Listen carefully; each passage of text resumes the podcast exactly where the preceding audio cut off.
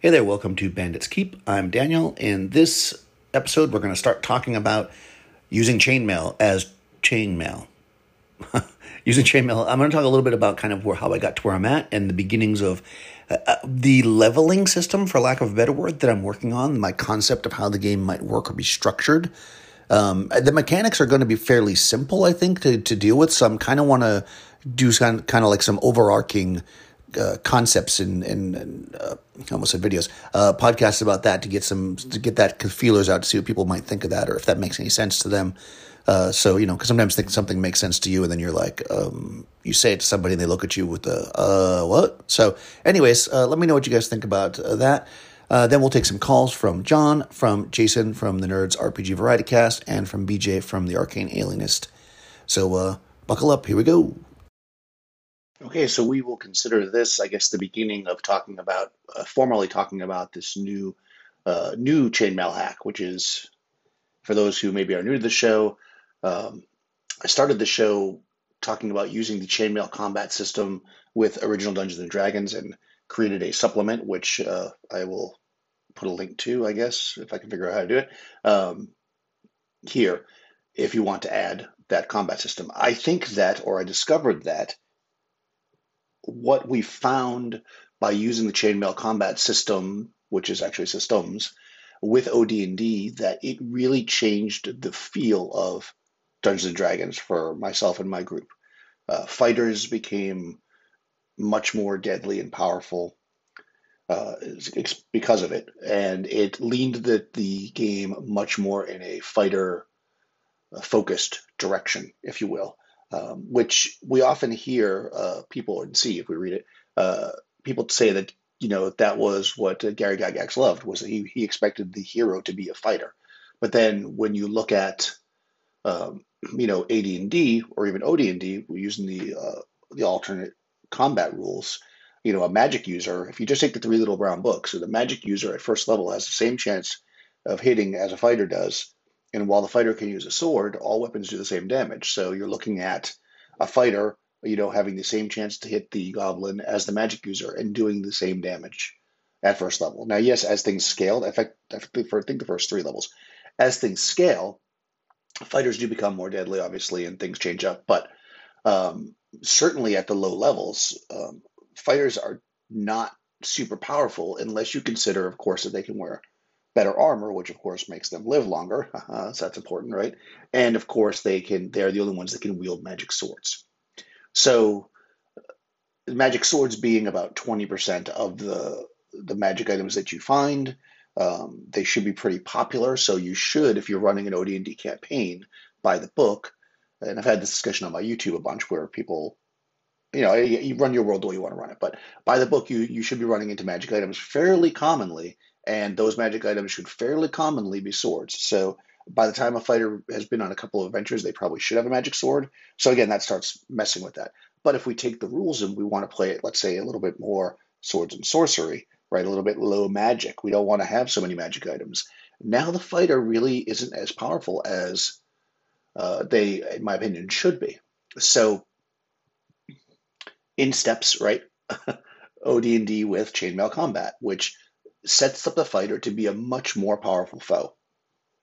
Not only are they a more powerful aggressor, getting uh, you know effectively more attacks, um, they uh, are also uh, because of the because of the way I'm running, running it, their hit die are higher, which means they are much harder to kill. So your fighters really do step forward as really cool and really powerful.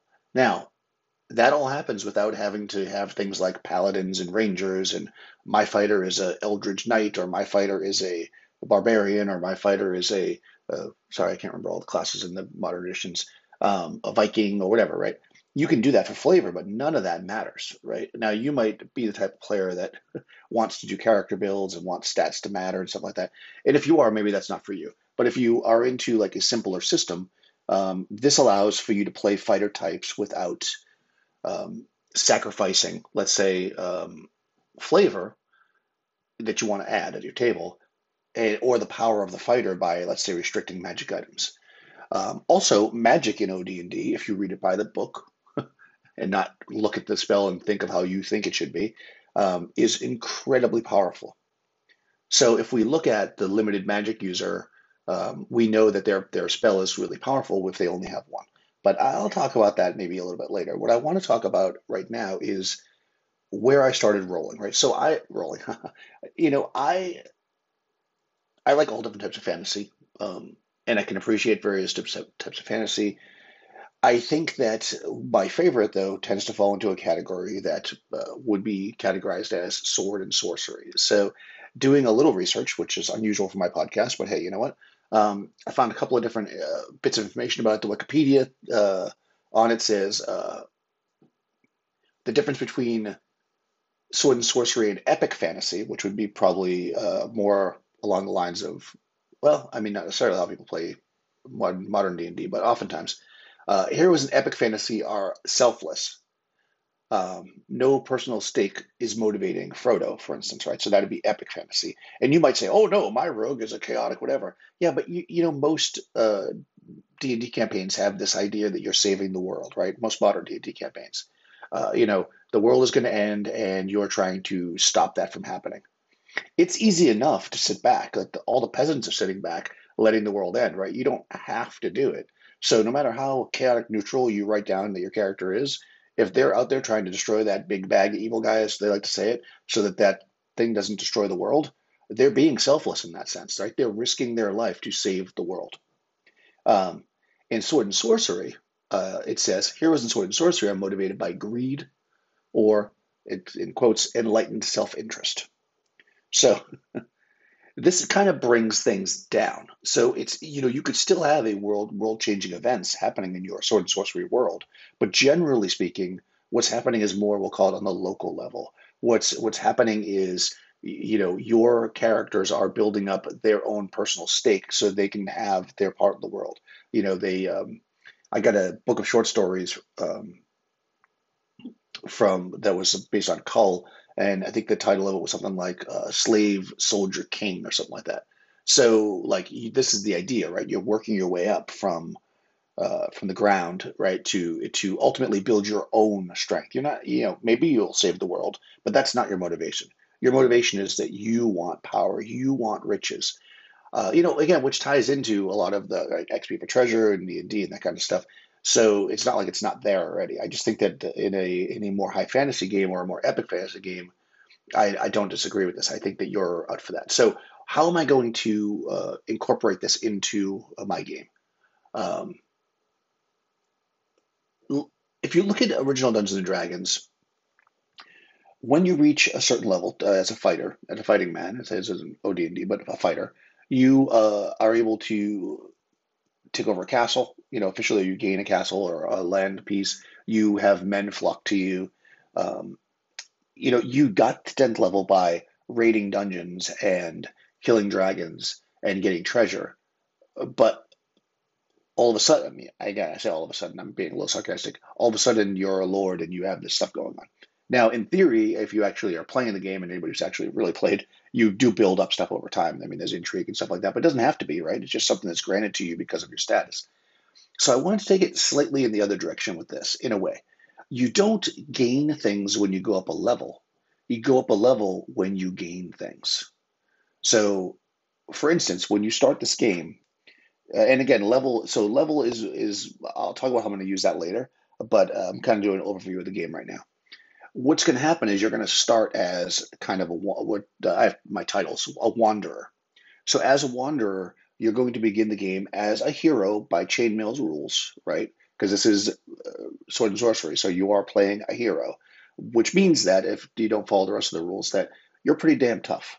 You know, three or four uh, castle guards are probably not going to be able to kill you. You will be able to to win fights. You're going to be tough you're starting this thing because that's right. That's the back and forth that we've had before about power building, right? Is that Conan right from the beginning could kick butt. Yeah, in this game, you will be able to kick butt right from the beginning. Not everything's butt, but you'll be able to kick butt.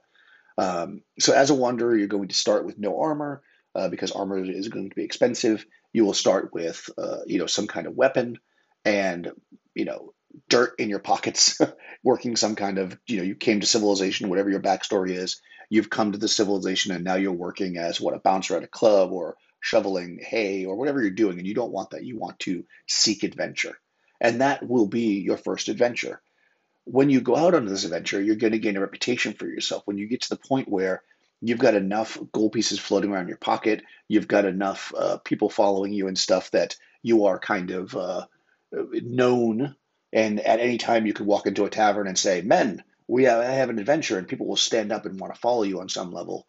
Then you will go up to the next level, which will be the freebooter level.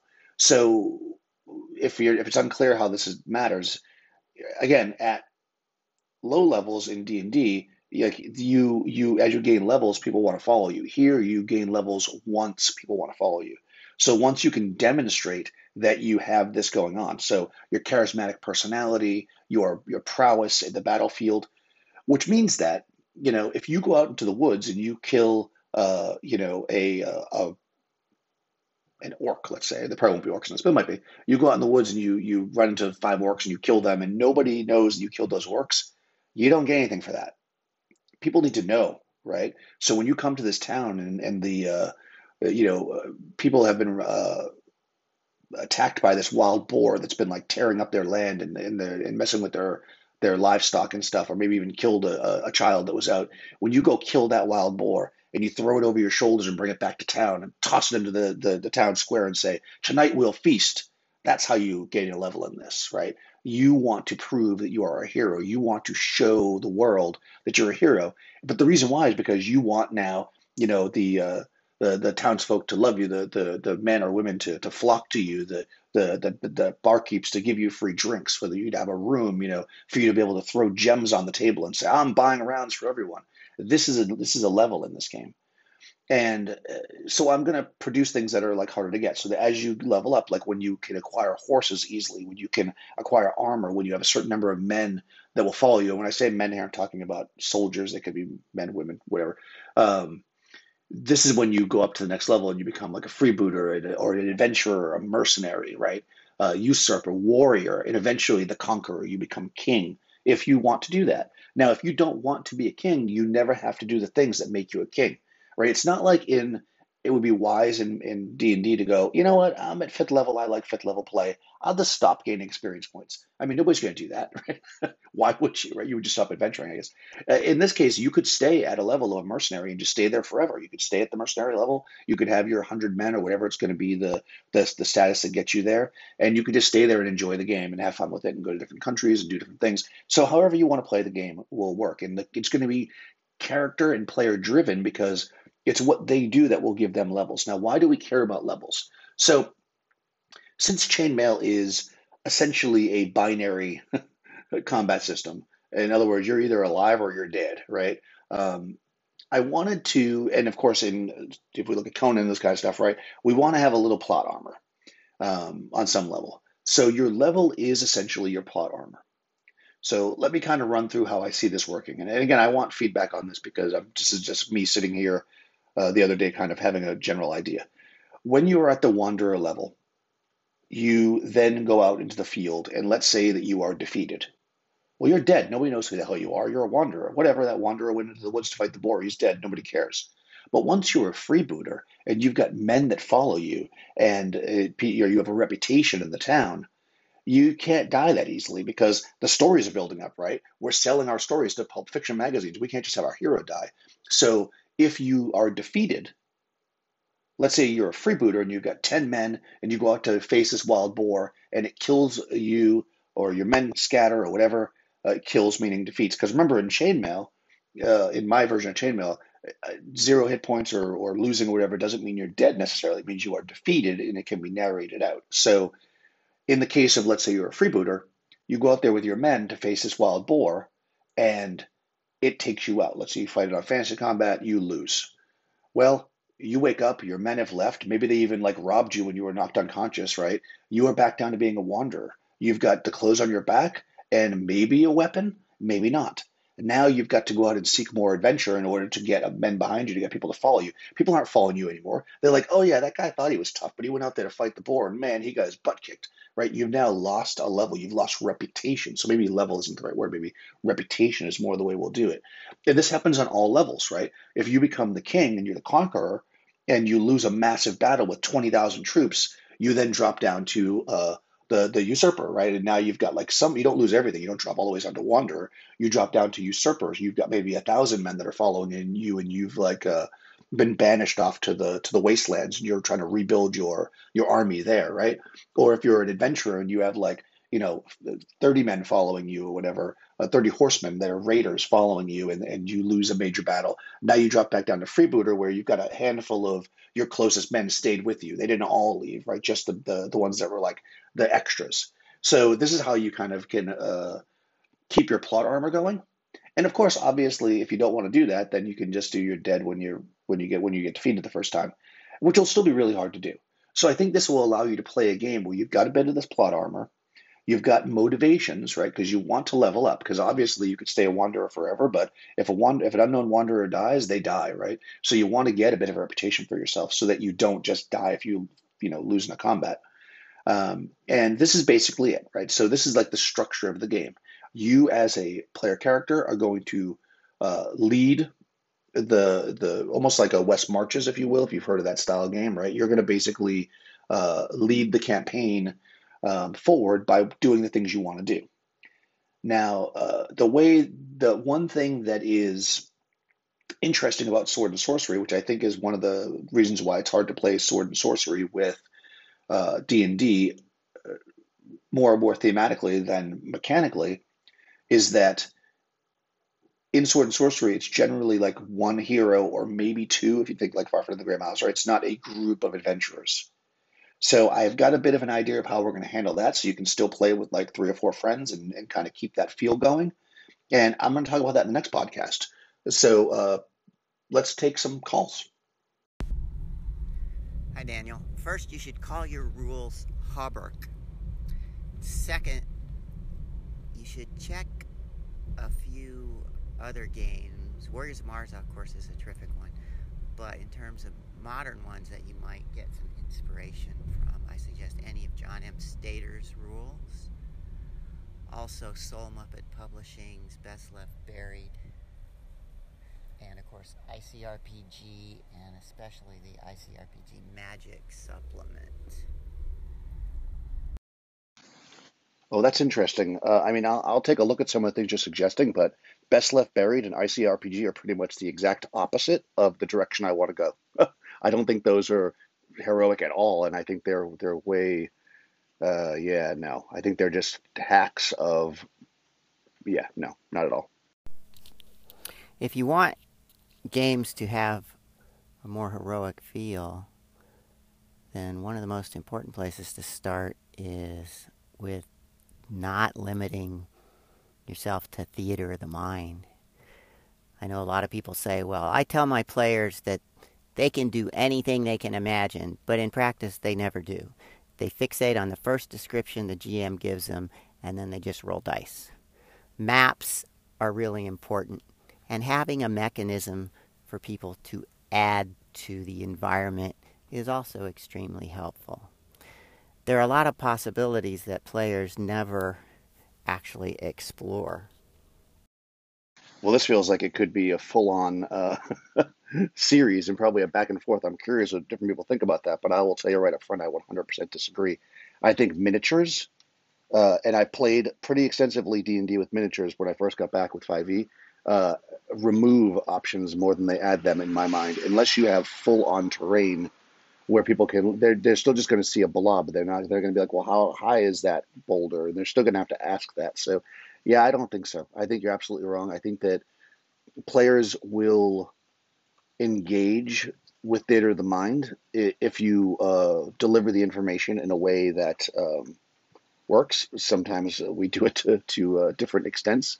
Uh, and players that that are that play in the style that I like or the, the way that I play, I am constantly asking the DM what's there. I don't fixate on what's in the room. I ask for things, and my players often do that as well.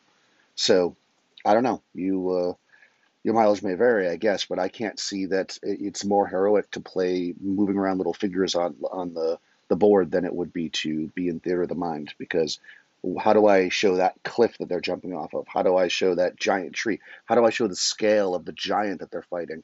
I, just, mm, I'm not sure, but I guess let me know uh, what people think. Is do you think that theater of the mind is less heroic, Uh, if that's how I'm reading what John's saying, maybe I'm reading it wrong. If you're attacking a group of orcs, what are you doing? You have a good chance of killing multiple, but how are you going to actually do something? Are you going to stand there and wait for them to come to you? Are you going to retreat and make them come to you one at a time?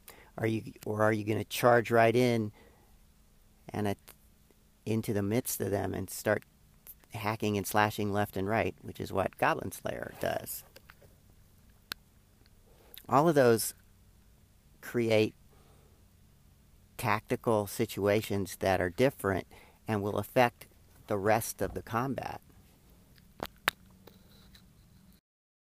Yeah, I think we definitely disagree on play styles. You're, you're, you're. Uh, as I stand, I, I'm flanked by uh, the power builders and the Johns, who are the, I guess, the technical wargamers, uh, and I sit somewhere in the middle, I guess, being flanked as I wave my sword around wildly to keep them at bay and back towards the wall. But um, yeah, I don't. I actually talked about this a little bit on uh, in a call in I made to Rob over at uh, uh, also known as Mignon, or Mignon also known as Rob. I, I think I always say it backwards. Over on Confessions of a Wee Timorous Bushi. The of course in that case we're talking about social interactions, but the idea that uh, generally I prefer to roll before any major narration is made. That is, I attack them with my sword is all you need to say. Then, based on your rolls, I cut through four orcs as I move forward into the crowd. Because if I say I cut through orcs as I move forward into the crowd, and then I miss or I roll terribly, no, you didn't. And you just narrated something that didn't exist. Now we need to re narrate it again. Um, eh, so that to me just, I used to play like that. I always played like that. My players would be like, I'm going to jump forward and cut off the orc's head. Uh, natural one. Uh, okay, no, I uh, stumble backwards and, uh, okay, now it's like, no, it's like, I'm going to attack the orc. I roll natural one. Oh, wow, I move forward, but uh, you know, uh, I, I, slip on some blood and fall to my knee. Uh, natural 20. I leap forward and chop his head off. That's basically how I like to play because I think it makes more sense. Um, if you are not playing that way, then I mean, tell me why it's better. I guess uh, other I'd be curious what other people think because I definitely disagree with you, John, based on what you said there. Unless I'm completely misunderstanding you. Um, the idea of like saying I'm gonna do this now, the movement part of it you do during the movement phase. So that part I don't understand what you're missing there. If if I if we're playing a game and once the characters move into melee, unless they're going to retreat, they're basically in the melee. There's not really any. I hate. By the way, I should say this is why I stopped playing with minis. I hate the idea that like, oh, I'm moving five feet to the left. Oh, oh, you know, uh, opportunity attack, all this other stuff. You're in a melee. I'm I'm down with the original Gygax uh, Gygax in melee, where a melee is people dancing around and bouncing, and there's all this action going on. Uh, you know, you're not necessarily facing the same person every single round. Things are it's a it's a hectic, crazy fight. That's how I see melee. I don't see this like people one at a time getting in line, uh, you know, uh, facing off against each other or however you know it kind of tends to play out when you use miniatures. Uh, at least in my experience, I guess if you use hordes that wouldn't happen. But um, yeah, I don't I don't play that way. I don't think there's any problem with playing that way, but it's just not the way I play. I, I feel like fourth edition is really good for that, and uh, is something I want to actually look into because it's, it's been very interesting for me to uh, to read about. But oh, read about. I think I had a little Canadian action going on there. But anyways, um, yeah, let me know what you guys think. Narrate first or narrate after. And all of that can be handled in different levels of detail. When you're killing minions, it doesn't really matter how they specifically die. You're just killing them, and the tactical situation is changing. When you're fighting a more significant adversary that that's going to take multiple attacks to get rid of, then it becomes important. You know, are you fighting defensively? Are you trying to outflank him? Are you going to use something in the environment to get an advantage, etc.? Modern games try to formalize all that as a skirmish game, but that in itself is highly limiting. We need to get more role playing into combat itself. Yeah, I don't disagree, and and that's exactly why I have fantasy combat much different than uh, your your troop combat. You know, you got to keep in mind that with the chainmail system, at least the way I'm using it with OD&D and the way I plan on using it, when you're fighting in troop combat, that's basically your minions. You're hacking through people. This is the way it is, right? Uh, but again, I think that at a certain point, if you're fighting 50 goblins, to explain every single round how you killed five goblins is boring to me. I think that at a certain point in a large skirmish, you're just dicing off, and I'm okay with that. Uh, when you're fighting a boss monster, if as people like to call it, that's when you go into fantasy combat, and that's when narration is everything. Uh, I know probably based on what you're saying, you probably don't like that because now tactics don't really matter in fantasy combat. It's all theater of the mind. But that's how I like it, and hey, it's my game. You can feel free to play whatever games you like. Another game I almost forgot about is Viking Death Squad, Runehammer's new game. It has a lot of really innovative mechanics for a very bloody, violent game. Yeah, I mean, from what I've seen, Viking Death Squad seems interesting, but again, still not the same direction that I'm going. I don't care about metal. I don't care about blood and guts. I don't care about the end of the world. Uh, I care about more like Conan heroic, you know, weird uh, situations that include um, moral dilemmas, ideas where when you're fighting 10 bandits that you can take them out. Howard often describes these kind of fights in just a handful of sentences. Like that's kind of the the type of combats and stuff that I really enjoy with with chainmail. And the fantasy combat is, you know, the the big bad guy at the end, and that can be all the narration that we want, all the role play that we want. But most of the the other stuff is really just uh, quick snippets of time where things are happening, highly abstracted. At least that's how I like to play it. And I understand that's not exactly what chainmail does. Obviously, if you put chainmail on the table, it is a war game and it is moving figures around and it is a skirmish or whatever you want to call it. But I'm just using some mechanics from it to to build upon to create something that is much more of a, uh, a theater of the mind type game, and which doesn't seem to be what you think is a good way to go. But you know, hey, everybody has their own ways. Hey Daniel, great. This is BJ. Great episode on chainmail. I'm glad you're going to get back to talking more about that again. Um, and and you know, I noticed a similar thing. I, I mentioned I actually did a whole episode on it a while back about Dragon Rampant, which is a newer war game, but it's one Colin Green suggested to me, and I really just kind of kind of fell in love with it. um, but I could see that as I kind of was learning the rules and thinking about how to put together an army and, and or two different factions, so we, me and my son could play. And I'm like, well, I can really see how you could take a rule set like this. I mean, it's not chainmail, but how chainmail could evolve into a fantasy role playing game because you immediately say, okay, I've got certain units which count as equivalent of multiple units, and that just means it's an individual who's very powerful. Yeah, I think it's really interesting, and and I, I think part of so I've got two kind of thoughts here. Well, one is that I think the idea of using a war game really abstracts the world, which helps with the sword and sorcery type deal because when you think about a lot of these books, like yes, there there are individual heroes that are you know doing things and traveling around, but typically there are things like war bands and uh, you know kings that are trying to take over areas and you know these things pirates you know there's these like large skirmish things that are happening around the hero that they get involved in. In a war game just makes that easier, right? It makes it easier to play out that part of it because when you remove that part from sword and sorcery and you just handle the very uh, intricate individual adventures, what you end up with is essentially what we've got now, right?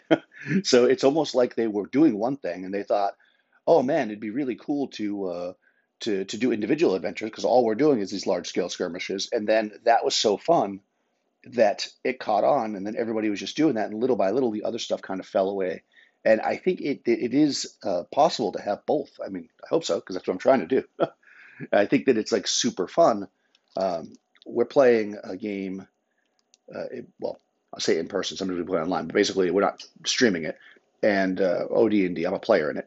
And like we have now uh, recruited because we had a battle with about 20 orcs and we, we defeated them. We killed half of them. There was only three of us, uh, but we were heroes and um, we got them to join us. Then we've like uh, rigged them up with horses and stuff, and then we went off and we had to fight this band of goblins that was uh, marauding in the area.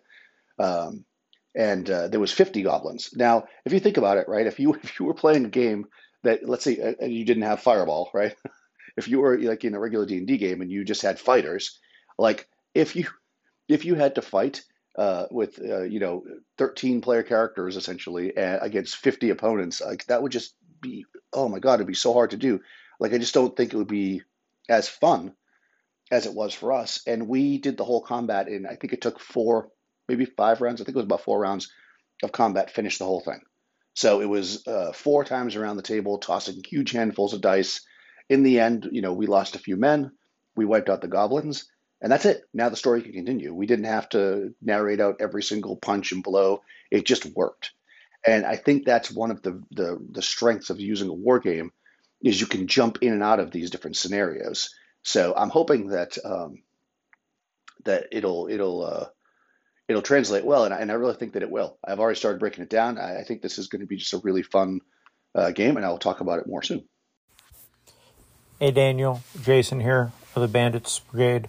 Really excited for this new version of your chainmail hack and I like what you're saying. I like having the ballroom brawl stuff. Um, I, I don't like the implication that we're adding the dagger for thieves because I'm not a fan of sneaky thieves, but I, I am looking forward to, to what you're doing. So, and I think tightening Down Your Podcast is fine, or you, you just do some dedicated episodes for this or some dedicated episodes for other things. But if you want this to just be the Chainmail podcast and you want to use my podcast to speak out on other things, you can do that too. But either way, I'm here for you. Take care. Thanks, Jason. And, you know, I think you were probably, if you weren't the first, you were one of the first people to call into my show, and you've always been super supportive. And I, I see you as the anchor of the anchor podcast community. Does that make sense? So I do appreciate it. I think I'm just going to curate the show by talking about topics, this topic again, and I think it will generally bring calls in that direction. so hopefully that's the case. And yes, I will uh, start trouble uh, with Joe and those kind of things over on your podcast.